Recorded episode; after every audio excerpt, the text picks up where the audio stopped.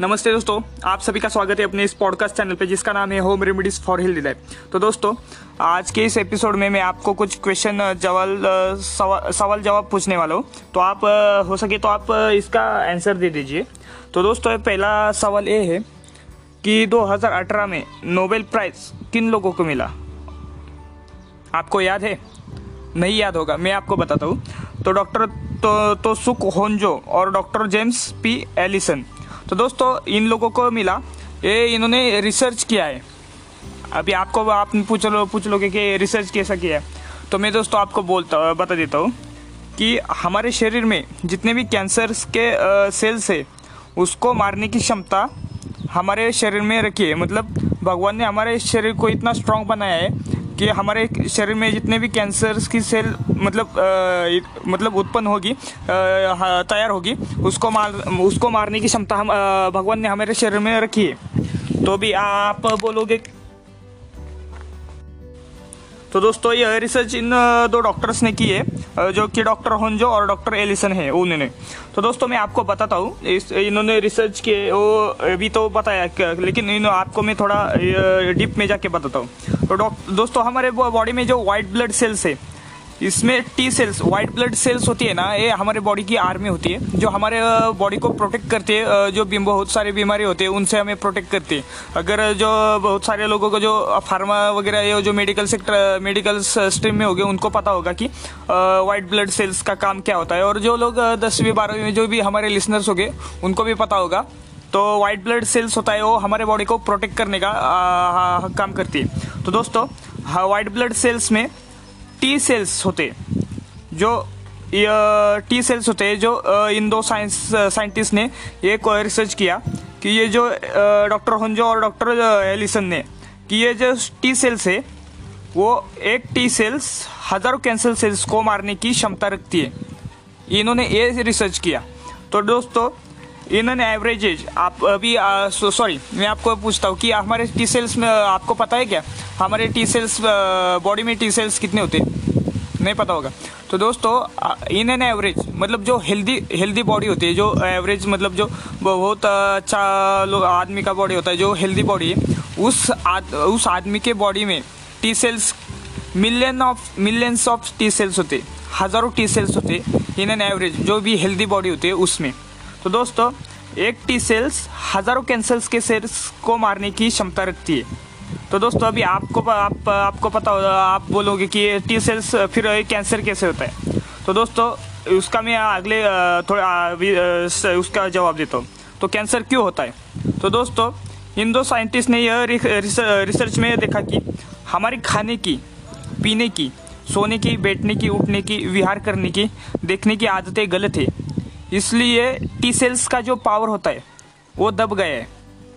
अभी आपको बता दूँ तो एग्जांपल के तौर पे, अगर आप बाहर जाके फास्ट फ़ूड खाते कोल्ड स्टोरेज कोल्ड स्टोरेज में जो कोल्ड स्टोर में जो रखा होता है वैसा फ़ूड खाते गलत टाइम पे सोते, गलत टाइम पे उठते ऐसा वगैरह ऐसा आप मतलब गलत रहन सहन हमारा गलत हो गया है। जो भी मॉडर्न मॉडर्न अभी हो गए, जितने हम मॉडर्न युग की तरफ़ जाते रहे, वैसे हमारा रहन सहन खराब हो अ, मतलब अच्छा नहीं है। तो दोस्तों अभी आपको मैं बताता हूँ कि ये क्वेश्चन है कि टी सेल्स का पावर वापस कैसे सॉरी ये टी सेल्स का जो पावर है वो इसकी वजह से दब गया है। जो एक आदतें मैंने बताई आपको इसकी वजह से टी सेल्स का पावर दब गया है। तो दोस्तों अभी इस टी सेल्स के पावर को रिग्रो मतलब फिर उसी उसी उसका पावर वापस कैसे लाए? ये आपको क्वेश्चन होगा माइंड में। तो दोस्तों मैं आपको बताता हूँ कि टी सेल्स का पावर वापस कैसे लाए तो डॉक्टर तो होंजो और डॉक्टर एलिसन ने बताया कि हर पंद्रह दिन में एक या दो हर पंद्रह दिन में एक बार पूरे दिन के लिए निर्जल उपवास मतलब वाटरलेस फास्ट उपवास रखते हैं ना हमारे अभी आपको बता दूँ तो मैं अ, हमारे जो साधु संतों ने जो हमारे बहुत पुरान पुरानों में वगैरह रखा है कि एकादशी वगैरह तो ये सब साइंटिफिक बातें हैं दोस्तों।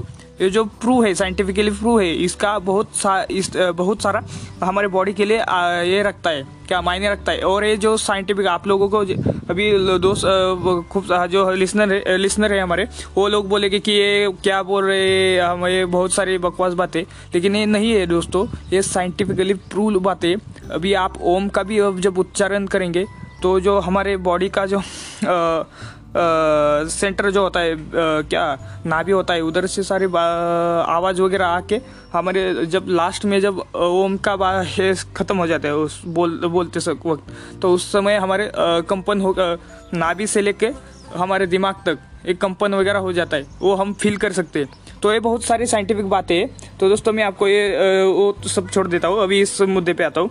तो वो बात मैं कभी बताता हूँ। तो दोस्तों जो जो एकादशी है जो पंद्रह दिन बाद आती है अभी एकादशी कब आती है दोस्तों? जब अमावस्या और पूर्णिमा होता है ये पंद्रह दिन बाद होता है। अमावस्या के बाद पंद्रह दिन बाद पूर्णिमा होता है पंद्रह दिन बाद फिर अमावस्या होता है।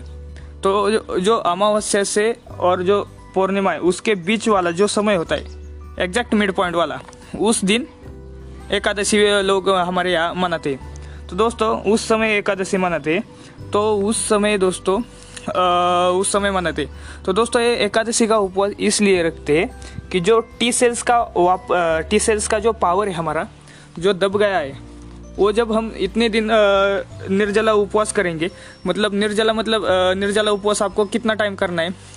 जब जब दस सॉरी दस घंटे तक निर्जला उपवास मतलब आपको उस दिन थोड़ा कुछ खा सकते हैं बट वो भी क्या? आप फल फूल, फल फल होते हैं, खा सकते फ्रूट्स वगैरह। सॉरी फ्रूट्स वगैरह। तो आप बाकी का कुछ खा सकते हैं मतलब चावल हो गया, रोटी हो गया, दाल हो गया, ऐसे कुछ खा नहीं सकते। ओनली आपको मतलब बॉडी को थोड़ा एनर्जेटिक रखने के लिए आप खा सकते हैं। बाकी ये ज़्यादा कुछ एक्स्ट्रा आप नहीं खा सकते। तो उस समय आपको दोस्तों खाली ये खाना है और निर्जल उपवास अभी आप बोले कि हम शाम को सोते हैं तो सुबह, मान लीजिए दस घंटे सोते कोई लोग आठ घंटे सोता है, दस घंटे सोता है। तो आप बोलेंगे कि हम शाम को सोते हैं, सुबह उठते निर्जल उपवास हो गए। वैसा नहीं दोस्तों।